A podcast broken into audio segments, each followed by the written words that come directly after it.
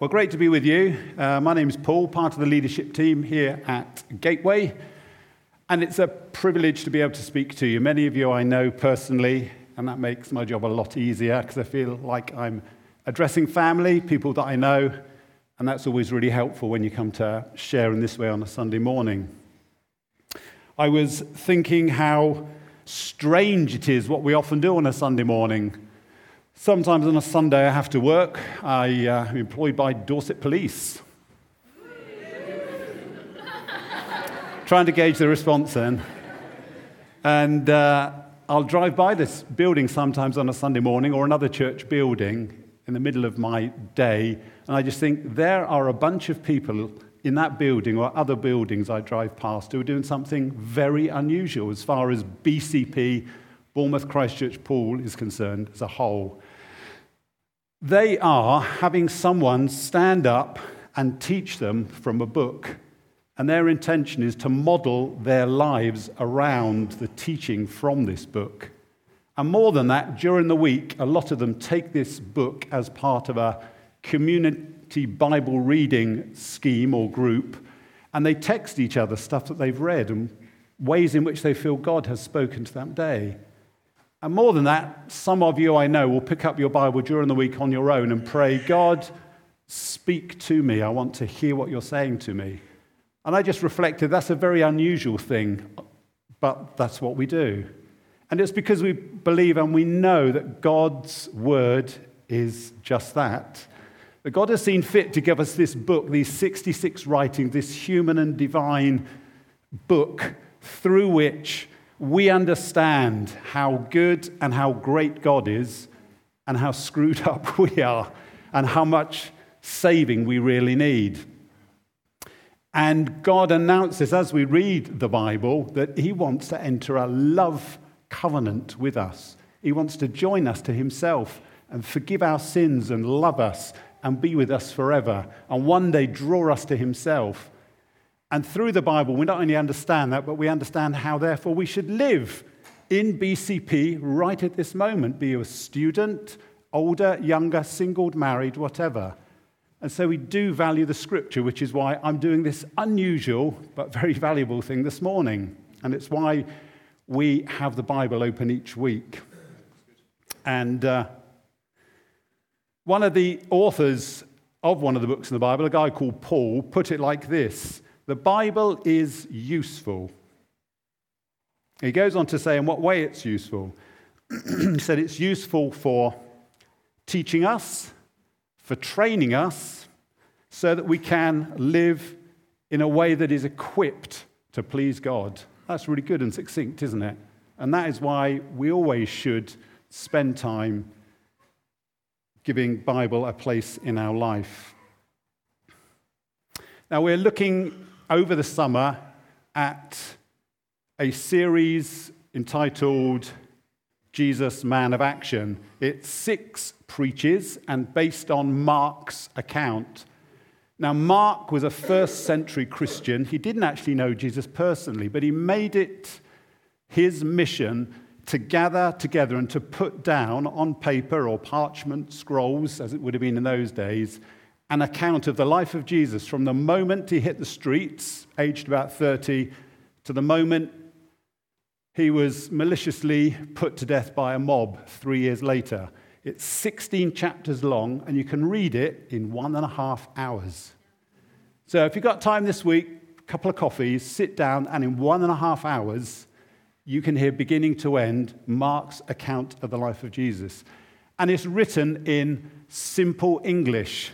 It's like picking up the sun or the news of the world. It's that sort of language, and it hits you between the eyes. So, a challenge to you. And if you're not a reader, you can press the speaker button on your iPhone, and someone will take you through it. So, what we're going to do then is we're going to read a chapter together, or part of a chapter. This is part four of the six entitled Jesus, Man of Action, and we're going to dive into one of the chapters that Mark has written for us to help us understand about this Jesus, Man of Action. So, if you have a church Bible, you can turn with me. I'll give you the page number. We've plenty on the shelves if you wish to grab.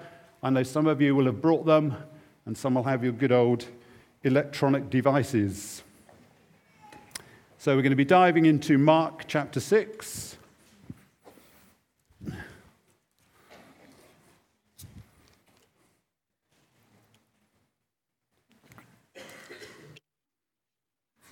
And we'll be reading from page 1009. So, Mark chapter 6, 1009. and in my Bible, it's called Jesus Feeds the 5,000. And the title, if you like, of this morning's message is Feeding Thousands. So, starting at verse 30, Mark chapter 6, page 1009.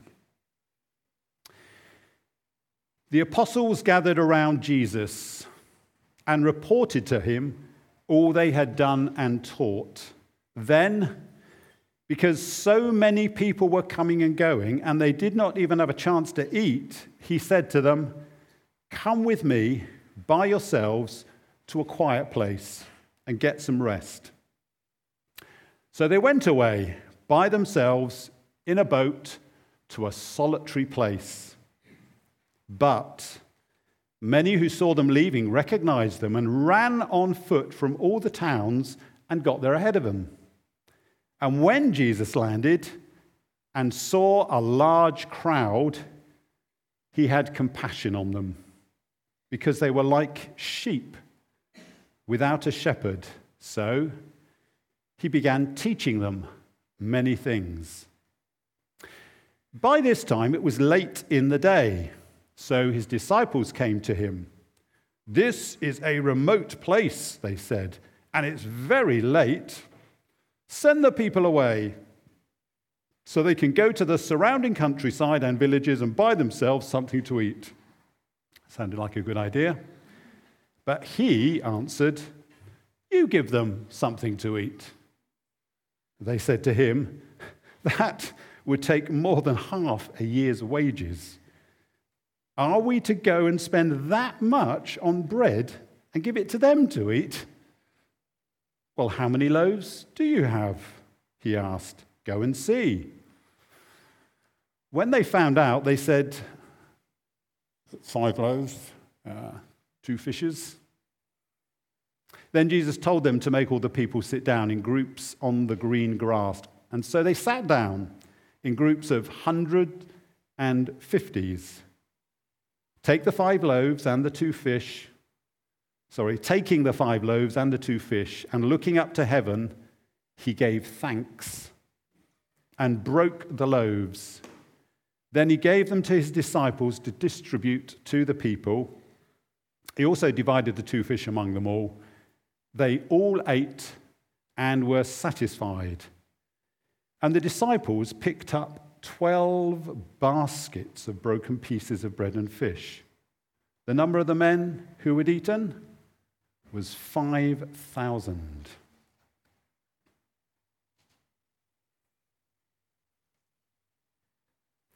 So the context is Jesus, close friends, his disciples, had been out on a mission week.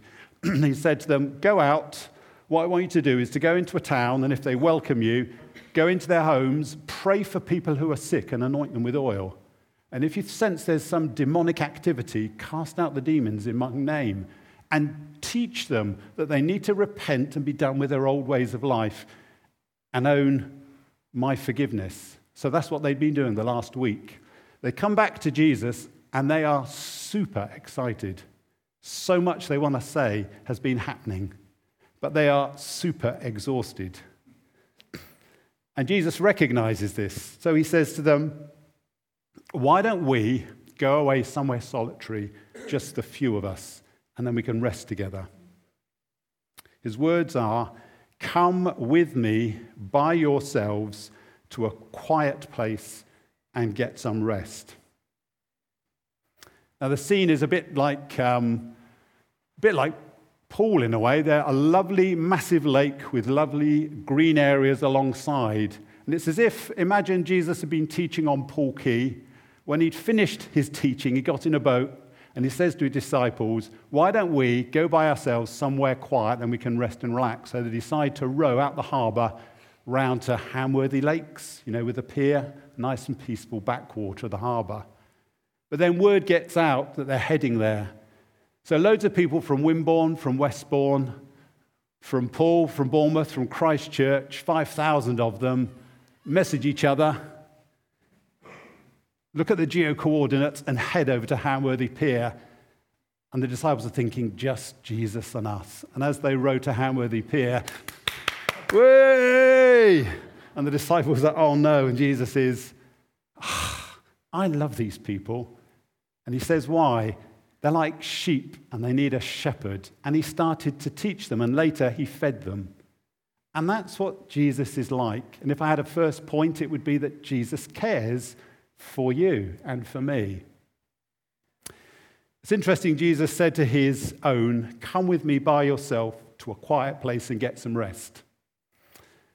I think we realize the value of those things, particularly when we look back hands up if you've ever been to one of those Christian holiday camps. You've gone away with others and you found yourself just worshiping Jesus, praying, hearing people teach to you in a way that you can't ordinarily do when you're in your own home or your normal routine doesn't allow that. And you realize that these times are very special. I remember when I was about 10 years old, I actually became a Christian. And it wasn't in my home church, it was when my parents paid for me to go to a Christian camp.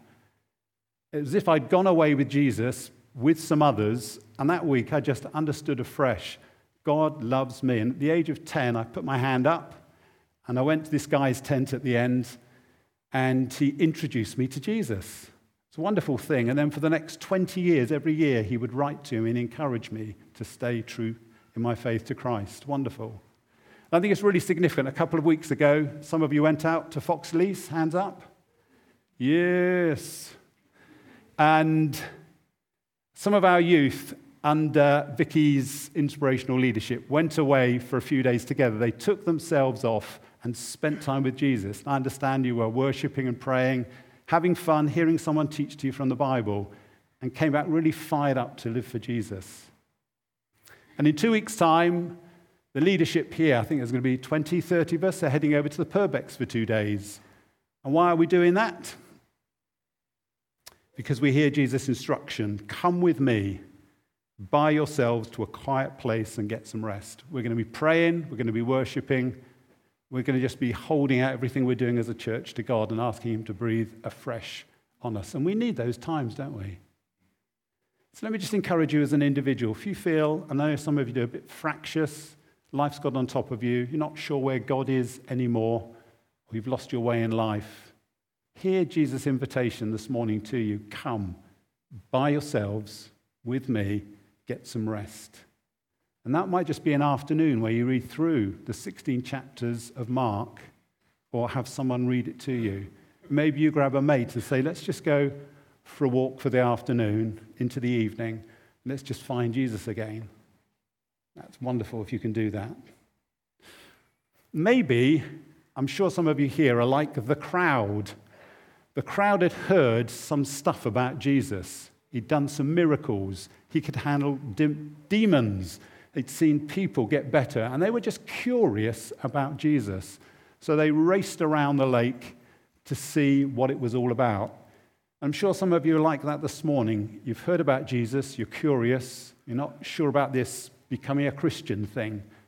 Just know this morning that just like Jesus and that crowd, he looks at you and has compassion on you. He knows where you're at, and he wants to teach you and feed you because he is the good shepherd and he knows how to look after sheep. The question is will you allow yourself to be one of those that he can love and teach and draw to himself? So I say that heartfelt sincerity this morning if you don't know Jesus the way many of us do, an invitation to you. And Jesus said of himself, Come and learn from me, because I am gentle and I am humble, and you will find rest in your soul. That's what we need, isn't it? Peace and quiet's okay, but we need rest in our soul. We need to know everything is right between us and our Maker, and that's why we need to come. Second thing I'd say is Jesus saves. We read in verse 41 taking five loaves and two fish, and looking up to heaven, he broke the bread, having given thanks, and gave it to his disciples. He divided the fish also, and they all, 5,000 at least, ate and were satisfied. And I think I know why Mark included so many details there, because just a few chapters later, in chapter 14, the night before Jesus is about to be handed over by a mob, and killed, and crucified, Mark records those events and he says this The night before that happened, Jesus took bread and gave thanks and broke it and gave it his disciples and said, This is my body. I think Mark's included these details, the feeding the 5,000, Jesus breaking the bread, because he knew that just a few months or a year or so later, Jesus would be saying those same words, but he'd be talking about himself this time.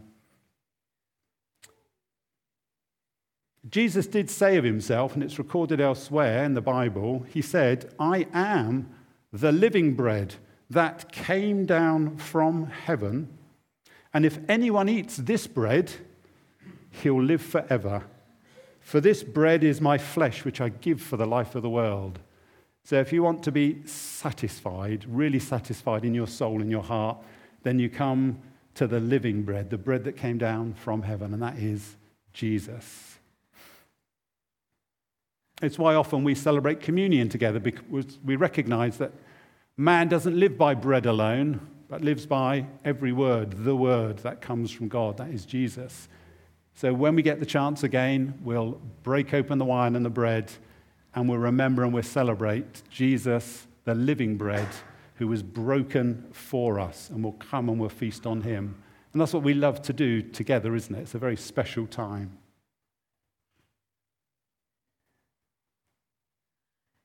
So Jesus said, I am the living bread. His Father in heaven said, after the suffering of his soul, he will see the light of life and be satisfied. By knowledge of him, my righteous servant will justify many and will bear their sins. Father and Son working together to provide the means by which we can truly be satisfied and be fed in our soul. Isn't that wonderful? So, again, I just say this morning to you if you know Jesus, then revel in the fact, the bread of life, who feeds us and nourishes us, and who gave his life up for us.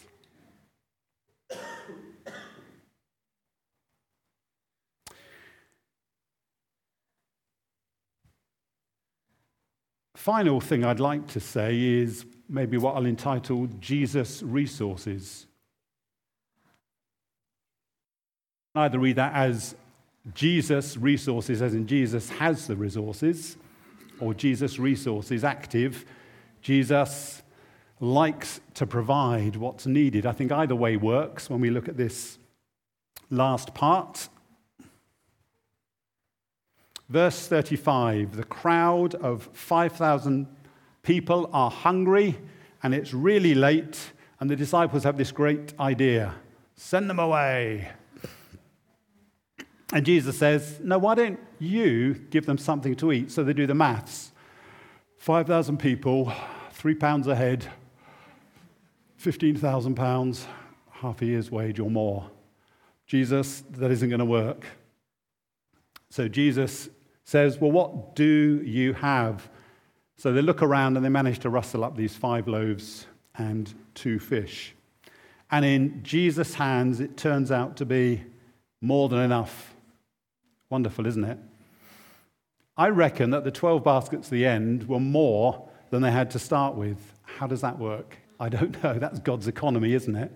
How you can give five loaves and two fish to Jesus, he feeds 5,000 and then says, There we are, there's more leftovers than you had to start with. I don't know how that works. But that's the, the wonderful mystery of God's economy. And when we tap into it and when we make our all available to him, that's what he is in the habit of doing. And I know Because I said earlier, I know some of you quite well, you've proved that to be the case. A little while later, it's interesting because just later in this passage, when this episode is finished, Jesus says, I'm going to hang around here, guys. Everyone's been fed, they've now gone on their way, and I'm just going to pray to my Father. And the disciples said, Well, we'll go home. So they all jump in a boat and they start rowing home. It's the middle of the night, and then this storm blows up. And they're really struggling with the oars. Jesus, meanwhile, has finished his prayer time, so he decides to walk home across the lake. Pardon? He decides to walk home across the lake. That's all Mark says. And he sees them struggling, so he gets in the boat and he says, Shut up, wind, and the wind does. And the disciples are totally amazed. And Mark records something interesting there. He gives the reason why they're amazed because they had not understood about the loaves and their hearts were hardened. What? They were amazed, and Jesus said, Why are you amazed? Don't you remember about the loaves? Your, heart, your hearts are really hard. And if that wasn't enough, a couple of chapters later, the same thing happens again. This time, Jesus, mountainside, hungry, don't go home, you feed them. How much have you got? Seven loaves and a few fish. Jesus breaks the bread, gives it, everyone's fed. Seven baskets left over, probably more than they had to start with. A little while later, in the boat rowing, disciples have argument. Jesus said, What's going on? What are you arguing about? We're arguing about bread and food. So Jesus says, I'm sure he did that on Peter's forehead. Don't you get it? When I fed 12, uh, when I fed 5,000 people, how many baskets were left over? Uh, uh, 12, right. And when I fed 4,000 people, how many baskets were left over? Uh, seven. Are you really thick? Don't you hear? Don't you see? Are your hearts still hard? Don't you understand? When I read that, I just thought, wow, he wants his disciples to see and he wants us to see. It wasn't just about Jesus feeding the people that were there, it was how much was left over. Jesus can take what little we have, meet a need, and then there end up being a surplus at the end greater than what was made available to him to start with. If I was a Pentecostal preacher, I'd say, Can I have an amen? but that's what Jesus' economy is all about. And I think he'd say to us this morning um, one or two things. One big thing that really came to mind is we're in a particular season as a church at the moment. We've had this crazy idea we'll flatten the hall at the top and that we'll then erect this modern building next to it. And we've done the sums and we've got a few thousand in the bank. And then we've had a quote from the builders, and they're reckoning a few million. It's probably 10 times more than we've currently got at the moment. And you're thinking, this is craziness. Shouldn't we somehow have a thermometer outside the church and get the community to give and maybe have some raffles and tombolas and wait until the, the money increases? And that really challenged me when I read this. And I think it's something we need to hear as a church family. When I broke the five loaves, how many baskets were left? Twelve. When I broke seven loaves for 4,000, how many did you pick up? Seven. Don't you understand? So I think God would have us understand this morning that we may not have a lot. You may be a low income family. You may be unemployed. You may be a student. You may be scraped together what you need each month. And I say that because I read some stats this week that said of the 10% of this country's poorest people, a sizable chunk live in Poole. So Poole, Sandbanks wise, looks rich, but a lot of us don't have loads of dosh. And here we are seeking to honor God by doing this big project. It really struck me again that where we need to start is understanding that Jesus is able to take what little we have that we make available to him, and as we do so and trust him, watch what he will do. He invited the disciples to be part of this amazing miracle on more than one occasion and used it as a platform for teaching. I don't just meet the need, he was saying, look at how much was left over. How Jesus can give us more than enough. So I want to say, as we approach this particular project over the next few months, over the next couple of years even, let's have our eyes on this Jesus and his economy. Let's make available to him these few loaves and fish that we may have. And let's believe that God will breathe on them. Last week, we had three guys preaching on the stage here. I don't know if you remember. One of them, Will, I think he's here this morning, not sure. Will Stevens said to us, faith is the normal, natural response to what we know about Jesus. What we've seen Jesus do, what we've heard him do, lays, paves the way for us to place our trust in him for what he'll do in the future. So we need to gird ourselves at this time, I think, when we're considering this massive project, that we lay out all before Jesus and see what he will do.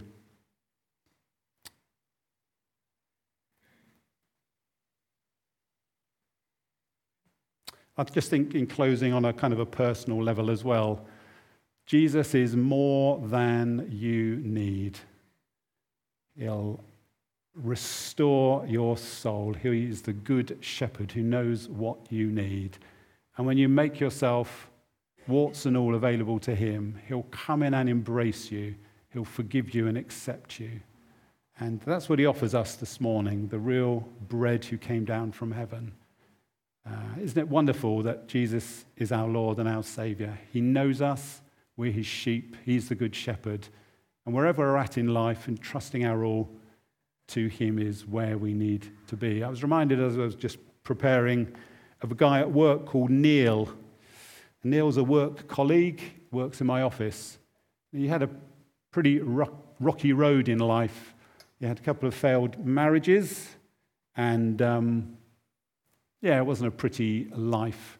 But then he came across a young lady who was a Christian, part of a local church. One thing led to another, and she led him to the Lord fantastic. And I had the privilege of going over to Shell Bay to his baptism, and there were a bunch of us, maybe about 20, 30 of us, applauding him as he waded into the sea. Someone splashed him in the water, and he put his hands up in celebration. I think that's what it's about lives being changed. Shall I just pray for us?